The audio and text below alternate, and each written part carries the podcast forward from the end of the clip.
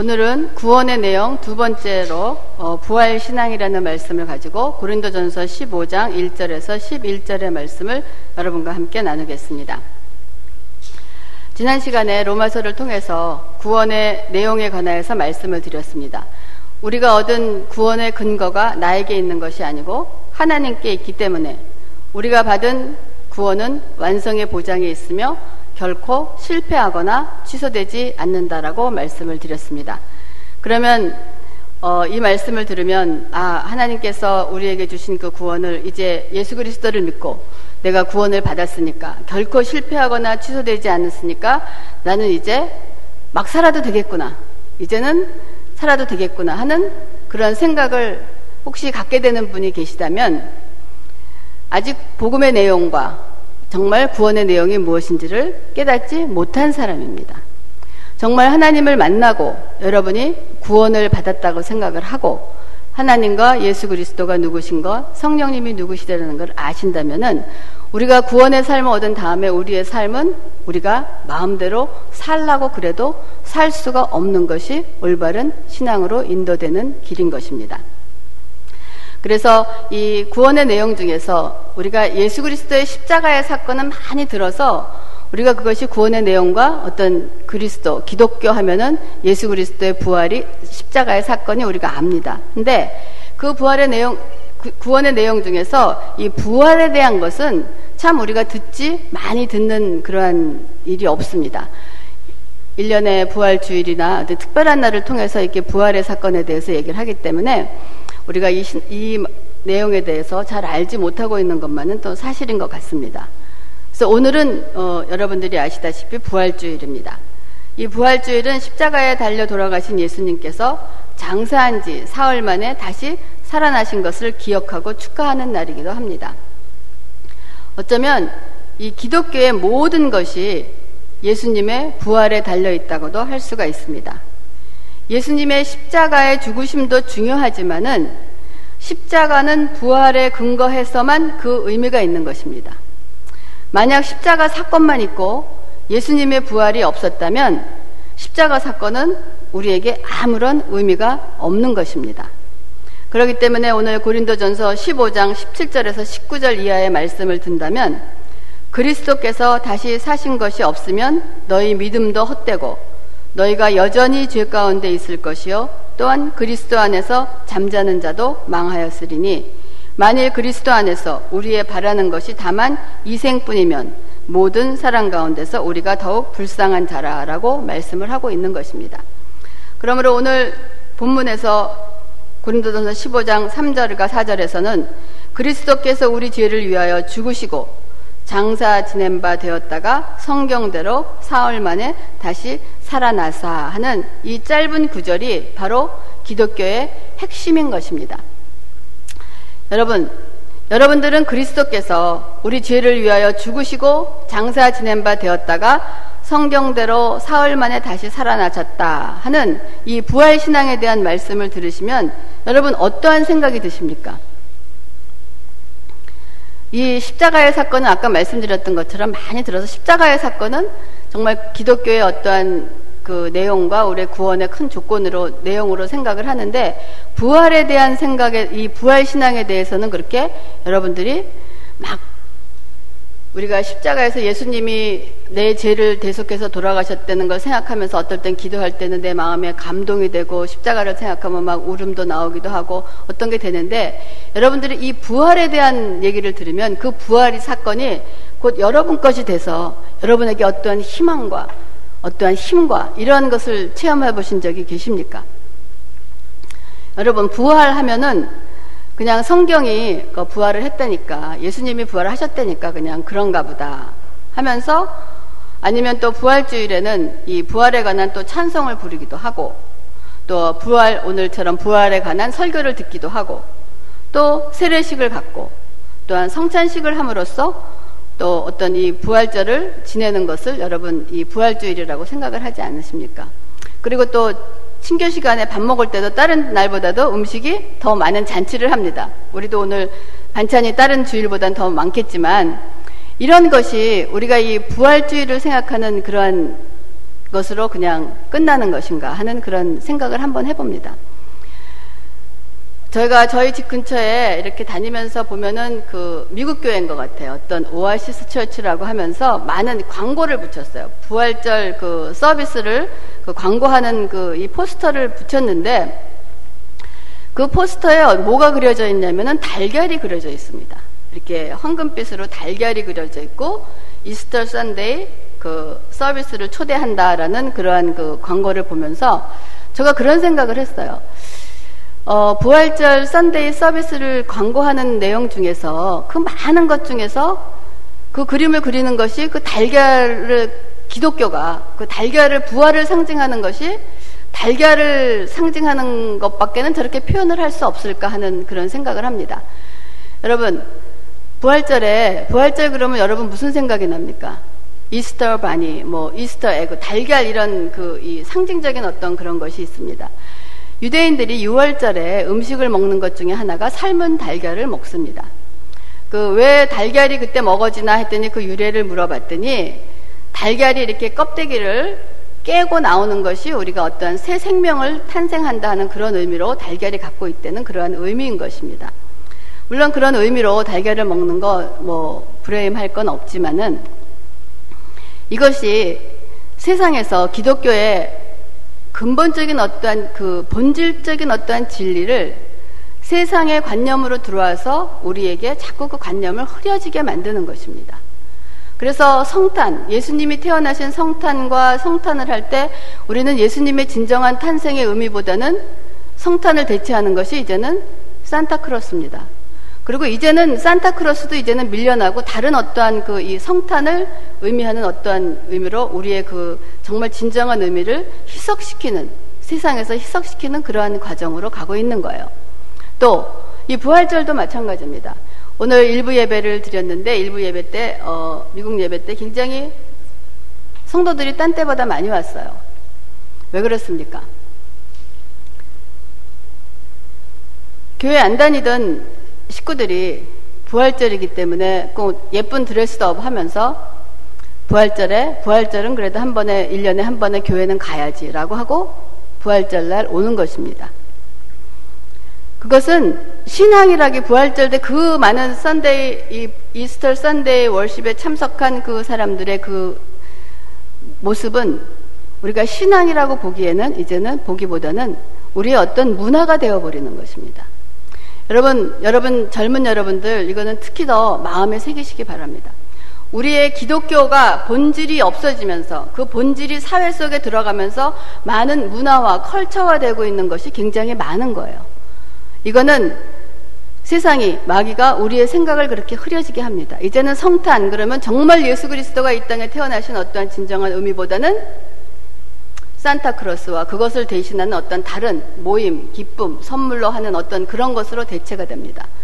또한 부활절도 어떤 아이들에게는 어린이들에게는 달걀과 뭐 이스터 바니와 어떠한 예쁜 옷과 또한 그날은 다른 날이 아니라도 교회는 1년에 한 번 안 나가더라도 그날은 식구들이 다 모여서 한 번은 예배를 드리는 그런 날. 이러한 날로 부활, 부활절이라는 것이 우리의 관념으로, 습관으로 이 문화 속으로 그냥 들어가는 것이 되어버린 것이 오늘날 우리의 기독교가 믿는 그런 현 주소에 있는 거 여러분 잊지 마시기 바랍니다. 그런 속에서 우리가 지금 예수를 믿고 우리가 믿음 생활을 한다는 거 여러분 잊지 마시기 바랍니다. 우리가 지난주 목요일날 성경 공부하면서도 얘기를 했습니다만 그리스도인들은 분리되는 것이 아니고 이러한 삶 속에서 우리가 구별된 삶을 살아야 되는 것이 바로 그리스도인의 삶인 것입니다. 그래서 우리가 오늘 이 부활절을 맞이하면서도 정말 이 부활이 내 마음속으로 믿어지면서 정말 부활의 진정한 의미가 무엇인가 하는 것이 여러분 안에 한번 다시 한번 생각을 하면서 성령께서 정말 부활의 진정한 의미를 여러분이 깨달을 수 있는 그런 시간이 되기를 바랍니다. 또한 한편으로는 어떤 사람은 또 부활을 믿죠. 부활을 믿는데 어, 내가 살다가 죽은 다음에 다시 살아나서 영원한 천국에 가서 잘 사는 것이지라고 믿고 계시는 분들도 계실 것입니다. 뭐 틀리는 말은 아니죠. 우리가 살다가 죽고 나중에 부활돼서 하나님의 영원한 나라에 사는 거. 하지만 항상 말씀드리지만 기독교는 기독교의 천국과 하나님의 나라와 그 소망은 우리가 죽은 다음에 가는 곳이 아니라는 것이 우리가 기독교인으로서 가져야 될 기본적인 지식인 것입니다. 부활이라든지 천국이라는 것은 우리가 죽은 다음에 가는 어떠한 시간과 공간의 개념이 아닌 하나님이 우리를 다스리시는 우리의 통치의 개념으로 우리가 함께 하는 것이 부활이요 또한 천국의 그런 삶을 사는 것입니다. 근데 또 어떤 분들은 부활을 믿지 않거나 아니면 겉으로는 노골적으로 부정을 하지 않지만은 속으로는 부활이 믿어지지 않는 분들도 계실 것입니다. 여러분, 여러분 예수 그리스도의 십자가의 사건이 여러분과 관계가 있다는 것이 믿어지십니까? 예수님이 아직 우리가 만나지도 보지도 못하는 2000년 전에 예수님이 십자가에 돌아가신 사건이 그 사건이 나와 절대적으로 끊어질 수 없다는 그러한 그 관계가 있다는 것이 여러분 믿어지십니까? 또한 이와 같이 예수 그리스도의 십자가의 사건이 나에게 절대적으로 믿어지는 것처럼 예수님의 부활이 저와 여러분들에게는 어떠한 관계가 있는 것인지 한번 생각해 보시기 바랍니다. 그래서 오늘 본문에도 보면은 15장 12절에 바울은 고린도 교인들에게 너희 중에서 어떤 이들은 어찌하여 죽은 자 가운데서 부활이 없다 하느냐라고 묻습니다. 기독교인 중에서 교회에 다니는 사람들 중에서도 부활이 없다라고 하는 그 믿음이 있다는 사람이 있다는 것입니다. 왜냐하면 첫째 부활은 믿기가 힘든 교리이기도 합니다.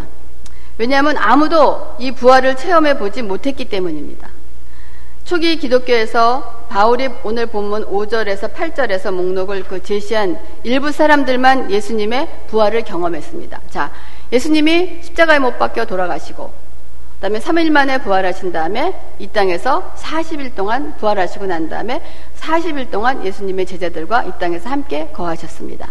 그리고 40일이 지난 후에 예수님의 제자와 500명의 보는 사람들 가운데서 우리가 하늘로 승천해서 올라가시는 그러한 그 모습을 경험한 사람들이 있었습니다. 그래서 그 초기 기독교 공동체에서는 그들이 살아있을 때 그 부활 그 신앙이 생생했지만은 그 그들이 죽은 뒤에는 점점 그거를 체험했던 사람들이 점점 희미해질 수밖에 없었던 거예요. 그래서 이 예수님의 부활 사건이 2000년이 지난 오늘을 살고 있는 우리들에게는 어떻습니까? 그, 이 부활은 어떠한 실험실을 통해서 똑같이 반복될 수 있는 사건이 아니라는 거예요. 그래서 이것을 쉽게 이해하고 믿을 수가 없는 것이 사실은 맞습니다. 하지만 우리가 이것에 대해서 부활에 대해서 우리에게 조금 맛볼 수 있도록 보여주신 사건이 예수님이 살아계셨을 때 요한복음에 나오는 죽은 나사로를 살리신 사건을 우리에게 보여주셨습니다. 그 요한복음 11장에 나오는 나사로를 살리신 사건을 통하여 우리는 그리스도의 죽음과 부활에 대하여 이해할 수가 있게 되는 것입니다. 이 그리스도인의 부활이라는 곧 영생으로 인도되는 것이고 영생의 길은 이 땅에서 예수 그리스도를 믿는 믿음의 삶을 살다가 우리가 육신의 죽음을 통하여 부활로 인도된다는 것입니다. 그래서 예수께서 나사로가 죽었다는 소식을 들으시고 예수님께서 나사로에 묻혀 있는 무덤에 오셔서 무덤에 돌을 옮겨 놓으라 하신 뒤에 큰 소리로 나사로야 하고 나오라라고 부르셨을 때 죽은 나사로가 수족을 배로 동인 채로 나오는데 그 얼굴은 수건에 쌓였더라. 예수께서 가라사대 풀어 놓아 다니게 하라라고 말씀을 하셨습니다. 이것처럼 우리가 우리가 받는 구원의 그 내용에는 보면은 로마서 10장 8절에서 9절의 말씀을 보면 곧 우리가 전파하는 믿음의 말씀이라 내가 만일 내 입으로 예수를 주로 시인하며 또 하나님께서 그를 죽은 자 가운데서 살리신 것을 내 마음에 믿으면 구원을 얻으리니라는 말씀이 있는 것입니다. 우리의 구원의 내용은 예수 그리스도가 우리를 위하여 십자가에 돌아가심으로 우리의 모든 죄를 사하 주신 것만이 우리의 구원의 믿음의 내용이 아니고 죽으신 지 사흘 만에 다시 살아나셔서 하나님께서 그 죽은 자를 살리신 그 하나님의 능력을 믿는 것까지 우리가 믿는 구원의 내용에 들어가 있는 것입니다. 그래서 예수님은 부활의 첫 열매가 되신 분이신 것입니다. 우리가 아무도 여기서 지금 부활을 경험해 본 사람이 없기 때문에 이 부활의 몸을 가지고 있는 것이 무엇인지 사실 잘 모릅니다. 어떠한 영체로 된다는 거예요. 그래서 예수님이 부활하신 다음에 제자들과 그 당시에 있었던 사람들에게 보이셨을 때 우리의 그 모습은 하고 계셨지만은 우리가 지금이 갖고 있는 이러한 몸이 아닌 거예요. 우리의 이 몸은 어떻습니까? 하루하루 늙어가고 죽어가는 거, 세포도 다 죽어가는 거예요. 팽팽한 것 같지만 우리의 육신은 죽어, 사실 죽어, 죽어가는 거란 말이에요. 근데 이러한 material이 아닌 어떤 spiritual material로 우리가 영체로 바뀌어진다는 거예요. 그래서 예수님이 부활하시고 난 다음에 보여주신 사건이 뭐였냐면은 제자들이 있는 곳에 오셨을 때 문을 열고 들어오신 것이 아니고 그냥 문이 닫혀 있는데 벽을 뚫고 들어오신 거예요. 그러한 어떠한 우리가 표현할 수 없는 그런 스피리추얼 그런 머티리얼로 우리도 우리의 나중에 죽은 다음에 다시 부활할 때 우리의 몸이 그러한 하나님의 생명으로 덧입어서 영원한 영생과 그러한 몸으로 간다는 것이 어떠한 그 부활에 대한 성경에 말하고 있는 것입니다. 그래서 우리가 체험해 보지 못했기 때문에 그걸 무엇인가를 다 알 수 없지만은 예수님이 그 부활의 첫 열매로 우리에게 그 샘플로 보여주신 것입니다. 예수님이 그렇게 되신 것처럼 너희들도 그렇게 되리라 하는 것이 우리가 부활 신앙을 믿는 그 표본이며 예수님을 따라가는 것입니다. 그래서 우리들도 하나님께서 살리실 것을 믿고 그 부활 생명의 힘으로 이 세상을 살아가는 것입니다. 그래서 우리가 그리스도인들의 그 죽음을 죽었다라고 하지 않고 잠잔다라고 표현을 합니다. 그래서 이 그리스도인의 죽음이 하나님께서는 시편에도 보면 성도의 죽음을 귀히 여기신다 그러셨어요. 우리가 이 땅에 사는 이 육신은 잘 살아. 요즘은 이제 뭐 100살 세대라고 하니까 100세까지 많이 살다가 살다가 영원한 삶을 사는 것이 아니고 언젠가는 죽음이란 너와 나와 단 관계없이 누구든지 죽음의 문 앞에 한 번은 다다릅니다. 근데 우리 믿는 자들에게는 그 죽음이라는 것이 영원한 절망이 아닌 영생으로 연결되는 부활로 연결되는 천국의 문으로 통하는 문이기 때문에 그 우리의 죽음이 하나님께서는 그것을 귀하게 보실 수밖에 없는 것이고 우리가 그 죽음은 우리에게는 어쩌면 우리의 삶 가운데서 우리가 인생을 70년 살고 80년 살고 100년을 살았을 때 우리가 이 땅에서 주어진 삶을 다 살고 하나님이 부르시면서 이 땅에 육신의 삶을 마치는 그 순간이 어쩌면 그리스도인으로서는 최고의 영광의 순간이라는 것을 저는 믿습니다. 그래서 우리 그리스도인의 죽음을 슬퍼하지 아니하며 그것을 영광으로 하나님께 돌리는 이유가 바로 그것인 것입니다. 그 죽음의 관문을 통해서 영원하신 하나님께 영광으로 이어지는 날이 바로 우리가 부활의 생명을 하나님께서 우리에게 주신 것입니다. 그러므로 특히 오늘 세례를 받으시는 분들에게 말씀드립니다. 우리가 그리스도와의 연합은 그리스도께서 십자가에 죽으실 때 우리 죽을 육체도 함께 죽었습니다 하는 그러한 고백을 우리가 믿는 성도들 앞에 하는 것입니다. 그리고 예수께서 죽으신 지 장사한 지 사흘 만에 다시 살아나실 때 우리도 죽음에서 다시 살아난 것을 믿습니다 하고 믿음으로 고백하고 우리 믿음의 형제들에게 그것을 선포하는 것이 바로 세례식인 것입니다. 그래서 오늘 세례를 받으시는 분들 여러분들 축하해 주시고 이것처럼 정말 우리의 삶 속에서 우리가 태어나는 그러한 날보다도 항상 더 기쁘고 감사한 그날이 될 수 있기를 바랍니다. 그래서 오늘 우리가 순서가 많기 때문에 제가 설교를 짧게 하겠습니다. 여러분 예수 그리스도의 십자가의 사건이 우리의 죄를 대속해시고 하나님께서 우리의 모든 죄를 속해 주신 것도 굉장히 십자가의 사건도 중요하지만 그 십자가의 사건이 부활 사건으로 연결되지 않으면 그 예수 그리스도가 십자가에서 죽은 것이 아무런 의미가 없는 거예요. 만약에 예수님이 돌아가시고 지금까지도 하나님이 하나님의 능력으로 장사한 지 만에 살려내지 않으셨으면 우리 모두 다 죽어 있는 사람인 거예요. 그래서 예, 만약에 그렇다 그러면 예수를 믿는 사람이 제일 불쌍하다 그랬어.